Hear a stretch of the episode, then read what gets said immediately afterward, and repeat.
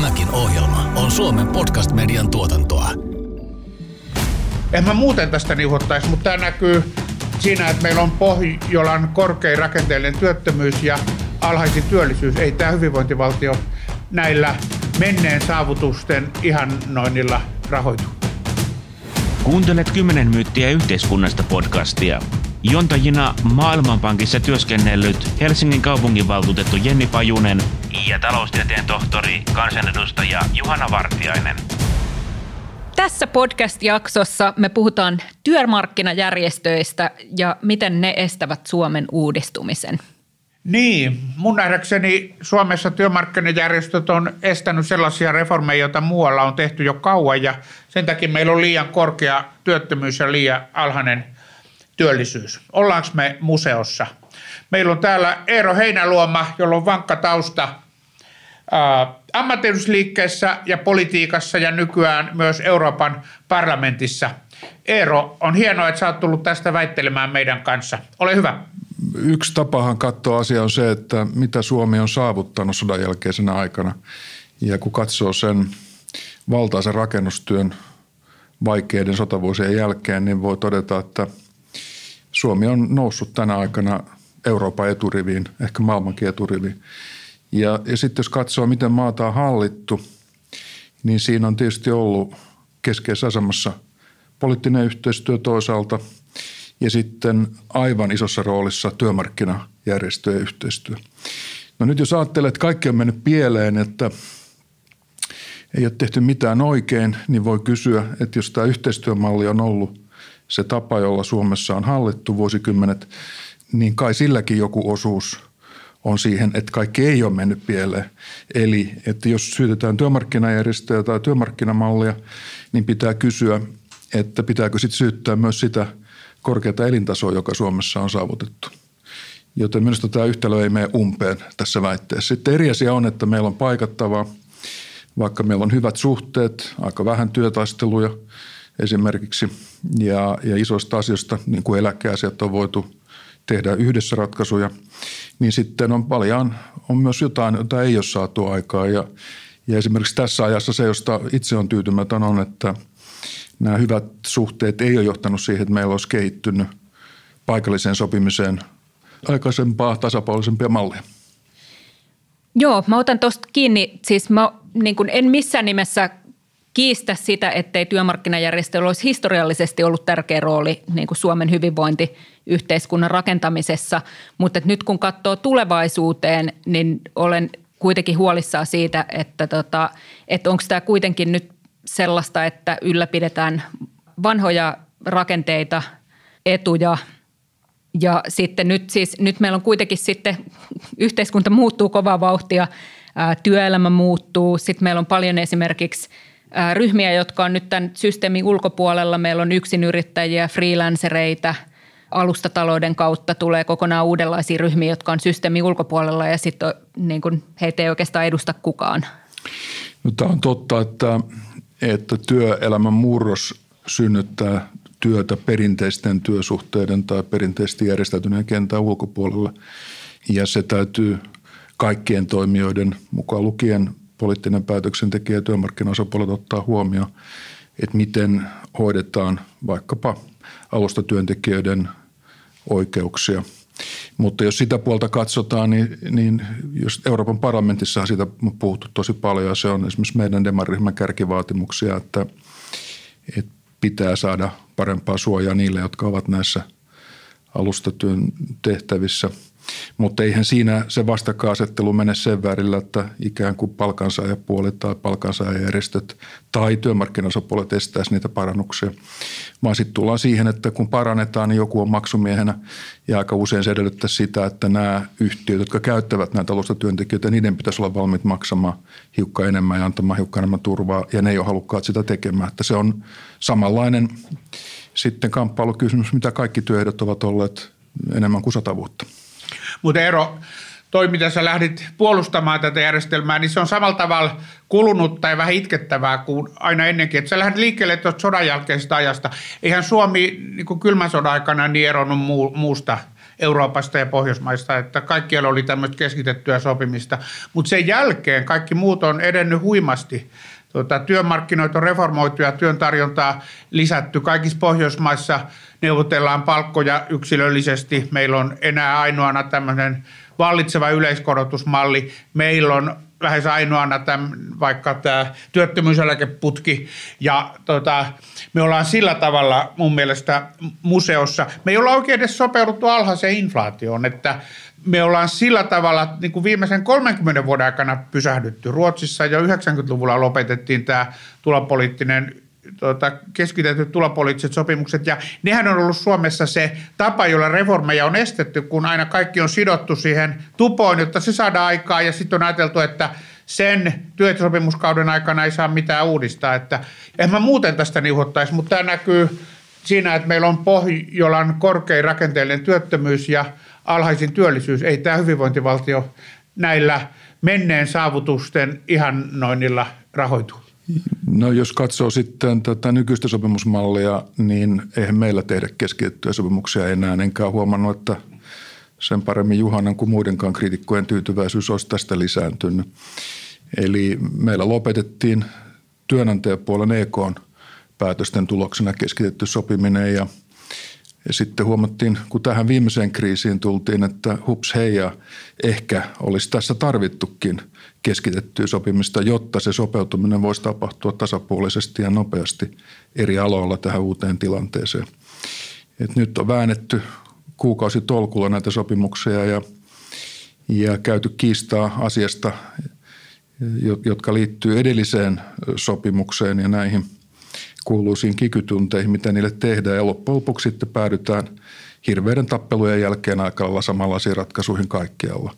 Eli en, en mä tekisi tästä mitään ideologista kysymystä, että sopimuksia pitää tehdä sillä tavalla, kun ne kussakin ajassa tuottaa parhaan lopputulokseen ja kyllä keskityssopimusessa on ollut aikoinaan ja on tänäkin päivänä kiistattomia hyviä puolia, joista yksi on se, että sitten se ratkaisu menee lävitse kaikkialla. Ja – mahdollistaa nopean sopeutumisen. Se on myös toiminut inflaation hillinnän kannalta tarpeellisena asiana, eli, eli se on korostanut sitä, että jaetaan vain sitä, mikä on todellisuudessa jaettavissa. Ja jos meillä ei olisi ollut keskitettyä sopimista 90-luvulla, niin näin Nokia-kasvun vuosina veikkaampaa, että, että se olisi johtanut huomattavasti suurempiin palkankorotuksiin ja kilpailukyvyn menetykseen. Ja jos katsotaan, mitä meidän kilpailukyvylle sitten tapahtui – niin siinäkin ne virheet tehtiin ei keskitetty sopimisessa, vaan liittokierroksella 2007 syksyllä, jolloin tehtiin ylisuuret ratkaisut ja siirrettiin keskusjärjestöt syrjään ja työnantaja oli valmis maksamaan siitä ilosta, että keskusjärjestöt eivät ole mukana. Niin, siis täällä on nyt meneillään se opettelu, joka Ruotsissa oli 30 vuotta sitten jo, ja kaikissa muissa Pohjoismaissa. Että mehän ollaan ainoa museo, vai mitä Jenni tuumii? Niin ja siis kyllä mä kuitenkin sitten tästä niin kuin kilpailukykypuolesta olen, olen huolissaan. Että kyllähän tämä meidän ketteryyttä rajoittaa aika merkittävästi verrattuna sitten kilpailijamaihin. Sitten toinen näkökulma, mitä mietin tässä nyt, kun katson tätä vähän niin kuin naisnäkökulmasta, niin okei, mainitsit, että sitten hirveiden tappeluiden jälkeen – sitten nyt me ollaan kuitenkin tilanteessa, että sitten vuodesta ja vuosikymmenestä toiseen niin neuvottelujen jälkeen niin sitten naisvaltaiset matalapalkka-alat on edelleen naisvaltaisia matalapalkka-aloja. Niin miten me voitaisiin vaikuttaa tähän, että, että tulisi vähän tasa-arvoisempi sitten asetelma? No, tosiasia on, että mitä enemmän mennään markkinaehtoisesti, niin sen vähemmän, sen vähemmän naiset hyötyvät. Että jos tehdään markkinaehtoisia ratkaisuja, niin se korostaa vahvojen – ennen kaikkea vahvojen teollisuus, miesvaltaisten teollisuusalojen mahdollisuuksia mitata ulos. Ja kun katsoo vertailee eri maita, millaisia miten palkkaerot on kehittynyt, niin kaikissa niissä maissa, joissa on vahva järjestäytyminen ja jossa on vahvaa sopimustoimintaa, niin kaikissa niissä maissa lopputuloksena on, että naisten palkat ovat korkeammat kuin matalemmat. Ja se näkyy tietysti ennen kaikkea siinä, että – että naiset ovat erityisesti Suomessa, mutta kyllä muuallakin vahvasti julkisella sektorilla töissä. Ja, ja kun siellä tehdään sopimuksia, niin ne ovat hyödyttäneet naisia. Ja vanhoissa täällä nyt parjatuissa keskitettyissä sopimuksissa, niissä oli erikseen vielä tasa-arvoerät, joilla nimenomaan tähdättiin naisvaltaisten alojen palkkojen parantamiseen. Ja, ja nyt kun on näistä siirrytty pois, niin tällaista automaattista mekanismia ei ole, jolla palkkaeroja kavennettaisiin ja se on kiistaton ongelma. Et tällä hetkellä mä en näe mitään semmoista reittiä, jolla oltaisiin toimimassa niin, että palkkaerot kaventuisivat. Se tapa, jolla palkkaerot kaventuisi, olisi tietysti, että perhevastuita jaettaisiin tasaisemmin. Se ei valitettavasti nyt tämän demarihallituksen aikana edennyt taaskaan, mutta ja historiallinen tosiasiahan, jos katsoo dataa, niin on se, että ei nämä keskitetyt tasa-arvoerät ole yleensä ollut jäänyt pysyviksi. Että, ja me tutkittiin sitä Ruotsissakin. Ruotsissa tehtiin vielä 2007, 8, 9 sellaisia ratkaisuja, joissa naisvaltaiset alat sai vähän korkeamman palkankorotuksen. Muutamassa vuodessa se efekti oli hävinnyt sitten, kun me analysoitiin palkkoja. Jotain semmoisia syviä voimia on, jotka sitä palkkaeroa vie kuitenkin ylläpitää, mutta muissa Pohjoismaissa, joissa naiset osallistuu suuremmalta osin työelämään, niin palkkaerokin on kuitenkin pikkuhiljaa tasottunut ja siinä ne, ne, on, ne on edellä, edellä meitä.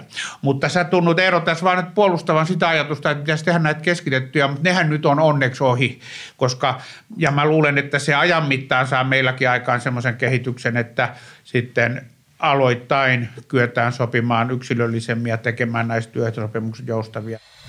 Tämä on 10 myyttiä yhteiskunnasta podcast. Juontajina Jenni Pajunen ja Johanna Vartiainen. Eihän tässä muuta syytä olla tyytymätön ole kuin se, että meillä on kuitenkin pohjoismainen korkein työttömyys. Se on Tanskassa rakenteellinen työttömyys jossain 4-5 prosentin välimaastossa. Meillä se on lähempänä kahdeksaa. Se on tämän yleiskorotusmallin seuraus. Musta silloin todella isoja kustannuksia meidän hyvinvoinnille. Ajan mittaan tämä ei ole rahoitettavissa näin korkealla työttömyyden. No siis ensinnäkin mitä tähän vertailuun tulee, niin, niin sä teet sitä aika usein, mutta on pakko sanoa, että sä teet sitä hyvin valikoivalla ja vähän ehkä harhaanjohtavalla tavalla.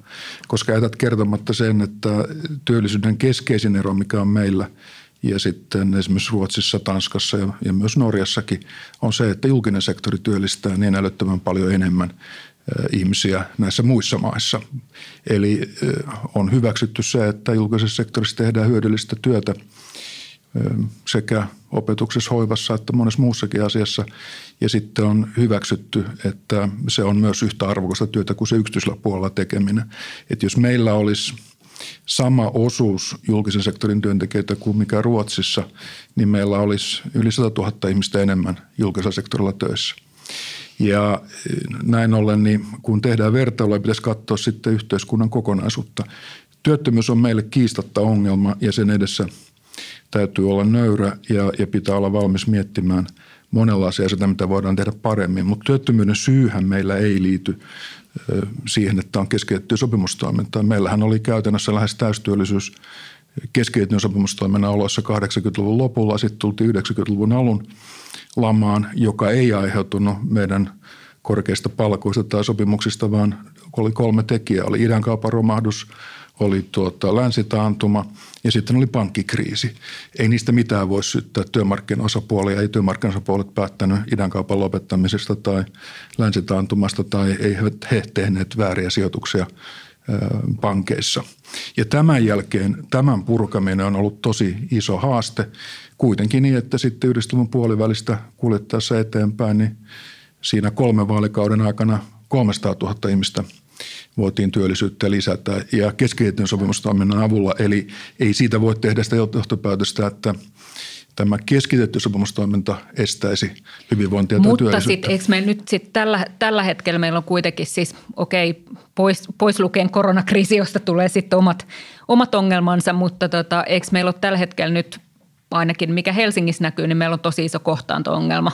Eli meillä niin kuin sitten työvoimakysyntä ja tarjonta ei kohtaa ja meillä on monia aloja, joissa on valtava, valtava työvoimapula, ei löydetä hoitajia tai lastentarhaopettajia tai ja sitten, ja sitten samaan aikaan on sitten korkea työttömyys ää, monilla, monilla työntekijäryhmillä. Sehän on näitä meidän kannustin- ja sosiaaliturvaongelmia, joissa nämä järjestöt on välillisesti taas syyllisiä, koska ne on estänyt sitä reformityötä, niin kuin Osmo Soininvaara kuvaa hyvin siinä satakomiteakirjassaan. Ja mä haastan taas tota sun näkemystä, että nämä historialliset syyt selittäisivät tätä korkeata työttömyyttä. Onhan taantumia ollut muissakin maissa, mutta muut Pohjoismaat jättää ne taakse taakseen paljon nopeammin.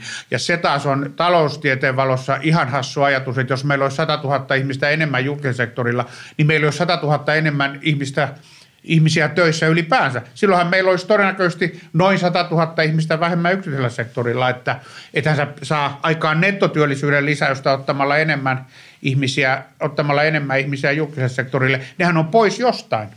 No aina aikaisemmin on sanottu ja siihen mä itsekin tapuvainen uskomaan, että työn määrä ei ole vakio. Nimenomaan, sitähän mä Eli, sanon. Niin, työmäärä ei ole vakio ja arvokasta työtä tehdään sekä yksityisellä että julkisella puolella.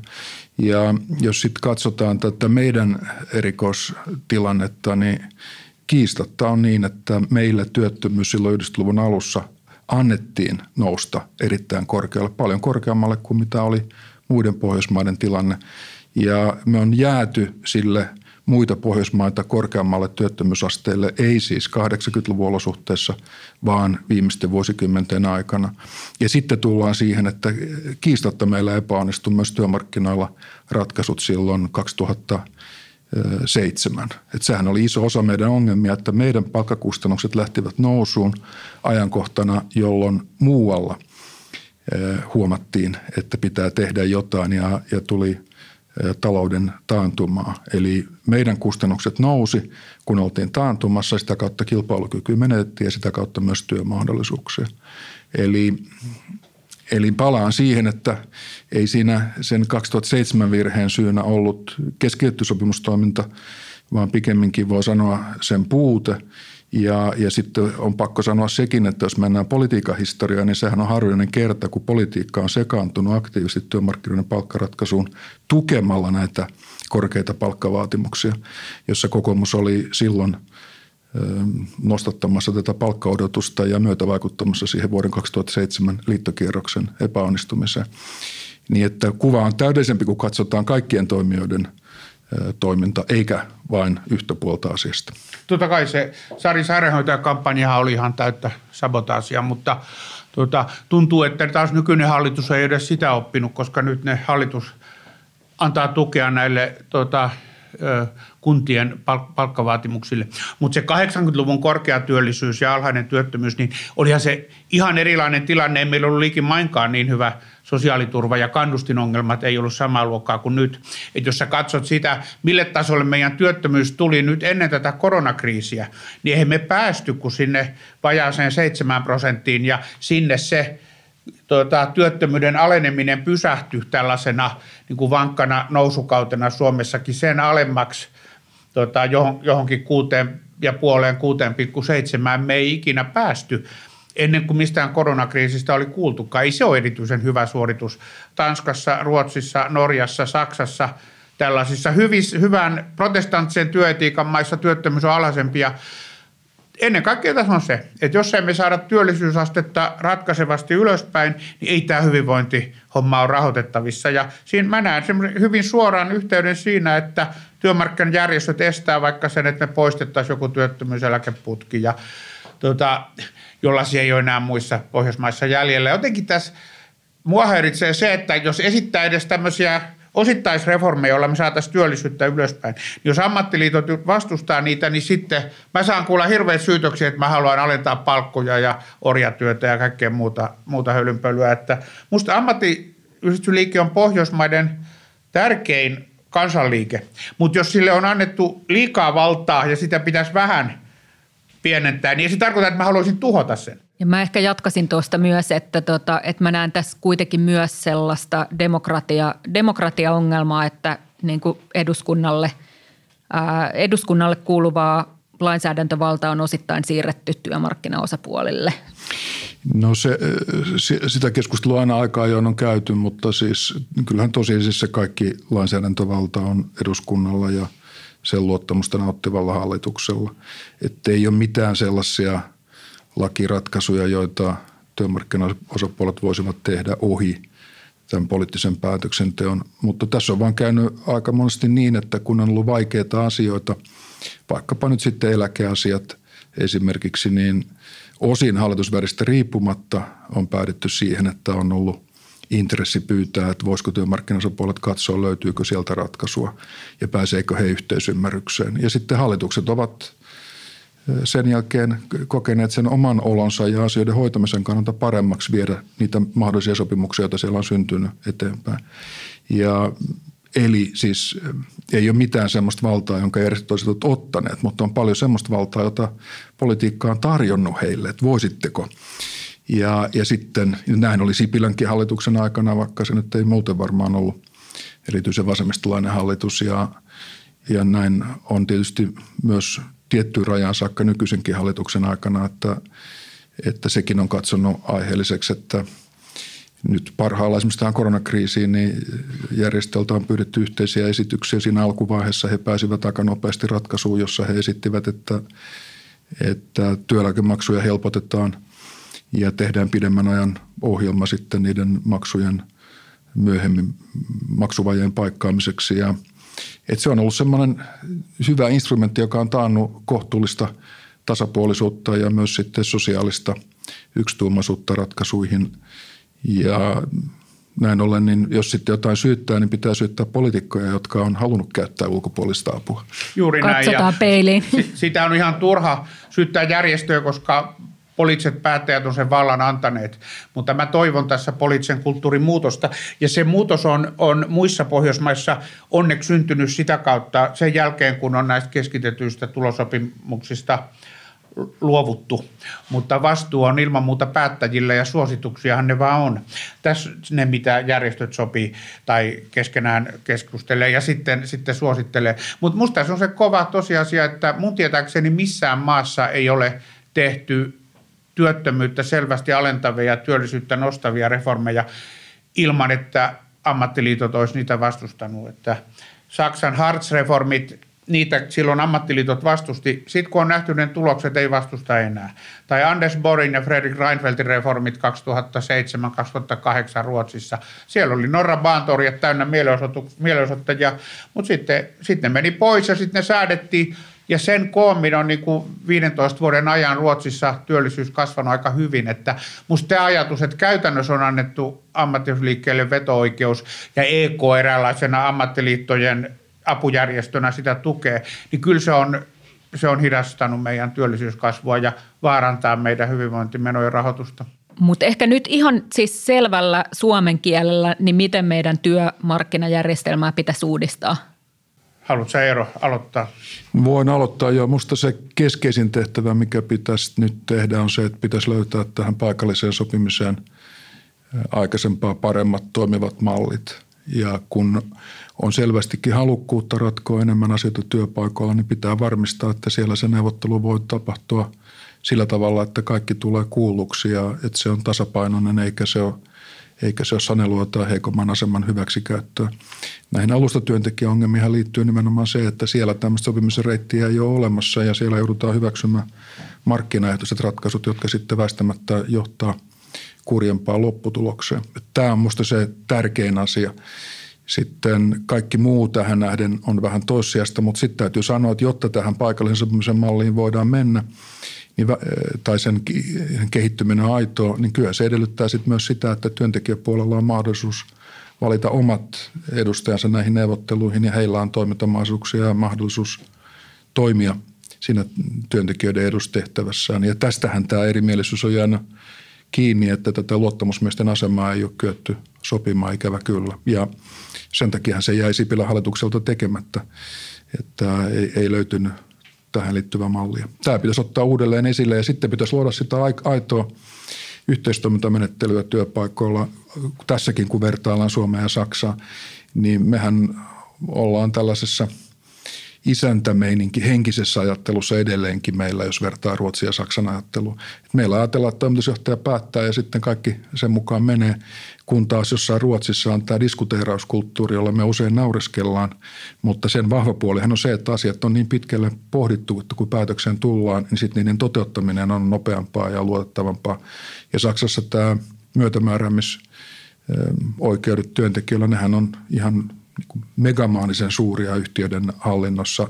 Ne luotiin tietysti toisen maailmansodan jälkeen patoamaan kommunismin pelkoa, että haluttiin antaa työntekijöille sellaisia oikeuksia, että ne eivät radikalisoituisi, mutta ne ovat toimineet Saksan menestyksen tekijänä ja täytyy nähdä, että jos me halutaan samaa kuin, kuin mitä, mitä eräin osin on Ruotsissa ja, ja Saksassa tapahtunut, niin sitten meidän täytyy olla valmis myös näitä työntekijöiden vaikutusmahdollisuuksia lisäämään ja ja tähän saakka sitä halua ei ole ollut. Se vaatisi varmaan sitten visionäärisiä poliitikkoja ja, ja myös visionäärisiä työmarkkinajohtajia.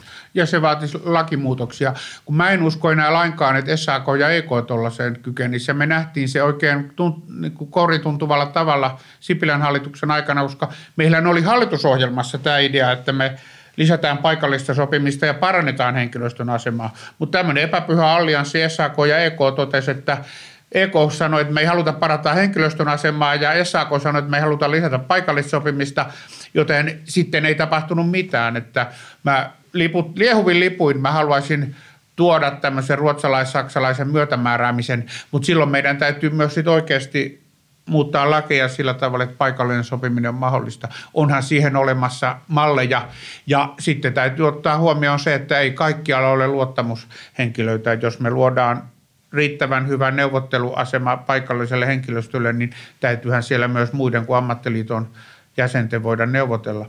Mutta, ja tämä oli ammattiliitoille hyvä mahdollisuus, koska monet niistä, niistä henkilöstöstä on sormi suussa ja niillä olisi hyötyä ammattiliitoista. Tota, se olisi hyvä rekrytointikanava niille, mutta eihän nämä SAK ja EK kykene tässä etenemään mitenkään. Joo, mutta et, kyllä mä luulen, että paikallinen sopiminen nyt on kuitenkin sellainen, missä me löydetään selkeästi tällaista yhteistä, yhteistä maaperää ja sitten tavallaan, että päästäisiin vähän siitä ongelmasta, että sitten työmarkkinaosapuolet jossain tapauksissa niin kuin ratkoo ongelmia, jotka ei välttämättä käytännössä ole ongelmia ja sitten taas todelliset ongelmat niin kuin vaikka yritysten tasolla saattaa jäädä vähän niin kuin ratkaisematta. Kymmenen myyttiä yhteiskunnasta podcast. Vieraana tänään Eero Heinaluoma. Ehkä vielä tähän nyt, kun suoraan puhutaan, niin vähän sivujuonne, mutta kuitenkin sitten nämä verovähennysoikeudet, mitkä liittyy työmarkkinajärjestöjen jäsenmaksuihin, niin miksi sitä nykymaailmassa tarvitaan? No kaikissa maissa, joissa on vahva järjestäytyminen, niin niissä lähtökohtaisesti on hyväksytty se, että palkansaajalla niitä harvinaisia verotuksessa vähennyskelpoisia menoja on juuri – työmarkkinajärjestöjen tai ammattiliittojen jäsenyyteen liittyvät maksut. Ja kyllähän työnantajapuolella on vaikka kuinka paljon verovähennysoikeuksia hyvä liiketoiminnan kuluissa, mutta palkansaajan puolella niitä ei juurikaan ole. Siellä on pikku ripaus. Että jos on ammattikirjallisuutta ja, ja kotona tehtävää työtä, niin voi tulla työhuonevähennys. Ja, ja sitten tämä ammattiliiton jäsenmaksu, se on kiistatta se tapa, jolla – palkansaaja parantaa omaa neuvotteluasemansa ja kaikissa niissä tapauksissa, joissa vahva järjestäytyminen, niin palkat ja työehdot ovat paremmat. Että kyllä ne aika suoraan korreloi toisiinsa.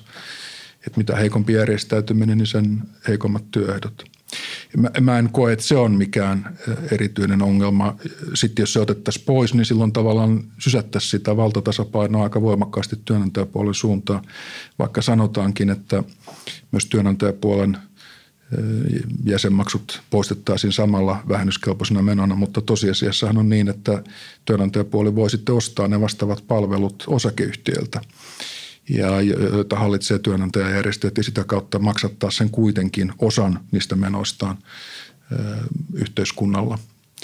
Että en koe, että tämä on erityinen ongelma. Sitten täytyy muistaa, että niiden poistaminen tietysti koskee voimakkaammin tänne akateemisiin aloihin – jossa verotus on keskimäärin kovempaa kuin, kuin perinteisissä työntekijäammateissa. Että enpä usko, että se nyt erityisesti herättää sitten suurta sympatiaa myöskään tuolla akateemisessa piirissä. Munkin mielestä nämä verovähennysoikeudet on aika, aika toissijaisia mutta mun mielestä meillä Ne on ehkä muut... toissijaisia, mutta ne herättää aika paljon tunteita. Ne näyttää herättävän, mutta ei ne, musta se on kuitenkin sivu, sivuasia, mutta musta, jos sä kysyt Jenni, että mitä muuta pitäisi uudistaa, niin ollaanhan meidän työehtosopimukset koski ne sitten järjestäytyneitä tai järjestäytymättömiä, ja me ollaan ainoa Pohjoismaa, on yleissitovuus, niin, tota, joka sekin on niin kuin museopiirre sillä tavalla. Mutta työehtosopimukset on, sisältää meillä yleensä tämän yleiskorotuksen, ja sekin on, joka tulee siis samana prosentuaalisena korotuksena kaikille. Tekno on poikkeus ja edistyksellisempi, mutta nekin alkaa olla historiaa muualla. Että, ja kun ollaan tämmöisessä tota, alhaisen inflaation euro niin semmoinen tanskalainen toimintatapa, että luotettaisiin vähemmän ihmisiä ja ajateltaisiin, että tessit, työehtosopimukset määrää ne taulukkopalkat. Ne on eräänlainen minimipalkka taulukkoa siellä, mutta annettaisiin muuten enemmän tilaa sille yrityksen johtamiselle. Uskon, että se edesauttaisi työllisyyttä ja, ja, ja myös tuottavuuskasvua. Se, tämä yleissitovuus tarkoittaa sitä, että, että sopimuksia täytyy vähimmäisehtojen osalta kaikkien työnantajien noudattaa – ja, ja siitä riippumatta kuuluvatko he työnantajaliittoon vai ei. Sehän muuten tuli ei suinkaan AY-liikkeen vaatimuksesta. Sitähän ei SAK aikoinaan 60-luvun lopussa edes kannattanut, vaan se tuli eduskunnassa valiokuntatyön tuloksena, jossa muistaakseni yhdenäinen enemmistö lähti kannattamaan tätä vähimmäisehtojärjestelmää tätä kautta turvaten. No tänä päivänä sitten siitä on tullut myös palkansaajapuolella aika tärkeä, mutta mielenkiintoista on se, että meidän järjestelmä on näihin EU-oloihin kuitenkin parempi, koska nyt käydään Euroopan unionin parlamentissa keskustelua siitä ja vähän lavemmaltakin, että tulisi vähimmäispalkkajärjestelmä, joka olisi lakiin perustuva ja pakollinen kaikille.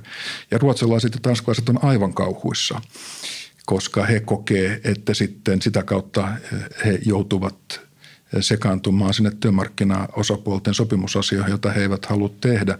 Meillä taas tämmöinen, tämmöinen muutos, jos EU-ssa tehtäisiin vähimmäispalkkajärjestelmä, niin se ei ole niin kauhean dramaattinen, koska me voidaan sanoa, että tämän yleissitovuuden kautta meillä on vähimmäispalkat hoidettu. Joten en ole niin varma, että onko se museotavaraa. Minusta näyttää pikemminkin, että tässä Euroopan unionin kehitysvaiheessa se on erinomaisen käyttökelpoinen asia. Se annat Eero, Eero tuossa kaunistelevan kuvan yleissitovuudesta sanot, että se koskee vain vähimmäisehtoja, mutta sen ongelmahan on, että se koskee työehtosopimuksia kokonaisuudessaan. Ja se koskee myös yleiskorotusta, että jos työehtosopimuksessa sanotaan, että 12 euroa tunti on se vähimmäispalkka, mutta sulla sun palkka on 15 euroa ja sitten määrätään kolmen prosentin yleiskorotus, niin se on pakollinen sillekin, jonka palkka on jo 15 euroa, että se myös se luo niin kuin ihan uudenlaisen muun kuin vähimmäistason ja sen vähimmäiskorotuksen. Se vaan jättää paljon vähemmän tilaa yritysten johtamiselle. Ja tosta, että Ruotsi ja Tanska on kauhuissaan, niin kun nyt Ruotsissakin on ollut kauan töissä, niin ei ne nyt siellä niin kauhuissaan tästä ole. Ne on ihan tyytyväisiä omaan systeeminsä ilman mitään yleissitovuutta. Ja ja mun käsittääkseni Suomi on ainoa maa maailmassa, jossa työehtosopimukset on kokonaan yleis, yleissitovia ja luulen, että se on yksi syy meidän korkeaan työttömyyteen. Kyllä ruotsalaiset ihan aidosti pelkää sitä, että tämä eurooppalainen lainsäädäntö muuttaa heidän omasta mielestään hyvin toimivaa järjestelmää ja, ja sen takia he eivät ole tästä näistä minipalkkakaavailusta innossaan. Ja viimeksi tänään meillä oli Euroopan parlamentin demariryhmän yli 150 hengen videokokous, niin ruotsalaiset puhuivat tästä, että pitää kunnioittaa heidän työmarkkinoiden sopimusjärjestelmäänsä. Tämä yleisitovuushan minusta tavalla tai toisella semmoinen tarvitaan, se yleisesti on, jos sitten ole sopimuspohjalta, niin sitten on lainsäädäntö, eli palkkoja minimipalkoista päätetään lailla. Ja myös sitten muita työehtoja, jotka liittyy vaikkapa sairausajan palkkoihin tai, tai loma-oikeuksiin, niin säädetään lailla. Mä pidän tätä sopimusjärjestelmänä sinänsä parempana vaihtoehtona, koska siinä voidaan se – se minimiehdot rakentaa kunkin alan tarpeisiin soveltuvaksi sen alan erityisolosuhteista lähtien. Et systeeminä se on ollut minusta hämmästyttävän toimiva. Ja sitten on eri asia, että jos siihen halutaan joustoa lisää, niin sittenhän se on niiden parttien asia. Mutta kyllä minusta Eero, sun pitäisi nähdä enemmän kuitenkin näitä meidän korkean työttömyyden ongelmia, jotka välillisesti johtuu siitä, että täällä suojellaan niin sisäpiiriä niin vahvasti. Jos se vaikka, että käytännössä meillä oppisopimuksesta ei ole annettu tulla sellaista kanavaa, jolla syrjäytymisvaarassa olevat nuoret pääsis työhön mukaan. Sehän on käytännössä oppisopimus on meillä kun asioita hyvin hoitavien aikuisten tapa vaihtaa uraa. Siinä, missä se kuitenkin germaanisissa maissa on sellainen järjestelmä, jolla pääsee aluksi alhaisenkin palkan kautta kuitenkin ajan mittaan oppimaan jotain. Ja tässäkin näkyy se, että niin viimeiseen asti suojellaan niitä, jotka nyt on töissä ja pystytään muuria niille, jotka, jotka sinne yrittää päästä. Että, tuota, musta tuntuu, että sä et oikein suostu näkemään sitä, miten, miten nämä liian alhainen työllisyys ja korkea työttömyys tulee meidän, meidän maata haavoittamaan. Tai vastaus on se, että mä oon tämän ongelman tiedostanut sieltä 90-luvun alusta lähtien, että, että me, meidän pitää todella politiikan kannalta tässä joka raossa miettiä, että mitä voidaan tehdä paremmin tämän työttömyysongelman poistamiseksi. On sitten toinenkin asia kyllä, jolla on tähän yhteys ja joka on tässä syytä ottaa esille. Ja se koskee tätä meidän, mitä työttömille tapahtuu, kun he jää työttömäksi. Ja mä oon ollut tämän Tanskan perusajattelun kannattaja eh, siitä lähtien, kun siihen on, on paneutunut. Eli siis vajaa 20 vuotta sitten on, on vakuuttunut siitä, että kun on korkea sosiaaliturva – niin sitä ei voida ylläpitää korkean työttömyyden oloissa muutoin kuin, että siihen liittyy myös sitten velvoittavia piirteitä. Mä vakuutuin sitten Tanskan mallin perusajattelusta, kun, kun siihen tutustuin, että se on ehdottoman oikein. Jos on korkea sosiaaliturva, niin pitää olla tämmöinen aktiivisuuselementti. Sitten kävi vaan niin, että Sipilän hallitus pilasi tämän koko aktiivisuussanan tällä aktiivimallilla, jossa, jonka lopputuloksena oli se, että vaikka olet aktiivinen, niin jos et saa töitä, niin sun työttömyysturvaa leikataan ja sitähän ihmiset ei hyväksynyt. Mutta itse ajatus aktiivisuudesta yhteydessä mm, korkean sosiaaliturvaan, niin se on ehdottomasti oikea ja se on ehkä toinen asia, paikallinen sopiminen ja tämän työnhaun mallien ja, ja tuota, palvelujen uudelleen orientaatio ja myös sitten velvoittavuuden lisääminen, niin ne pitäisi molemmat tehdä.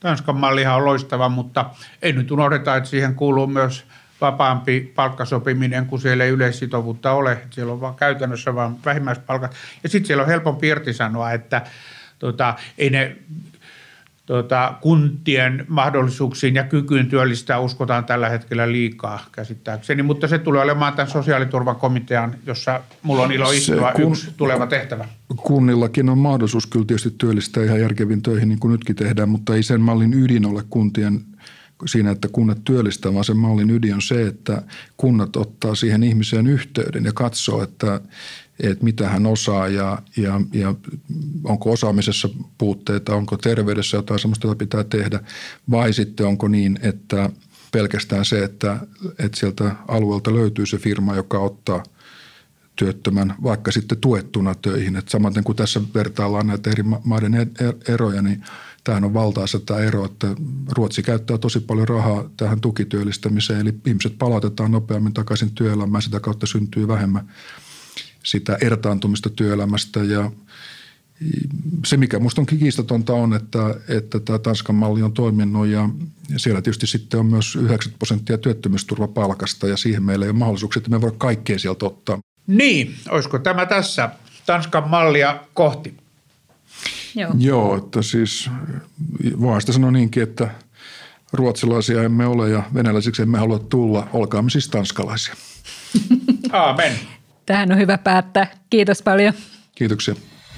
Jenni Pajunen, Juhana Vartiainen. Kymmenen myyttiä yhteiskunnasta podcast. Tämän ohjelman tuotti Suomen Podcast Media. Löydät lisää podcasteja osoitteesta podcastmedia.fi.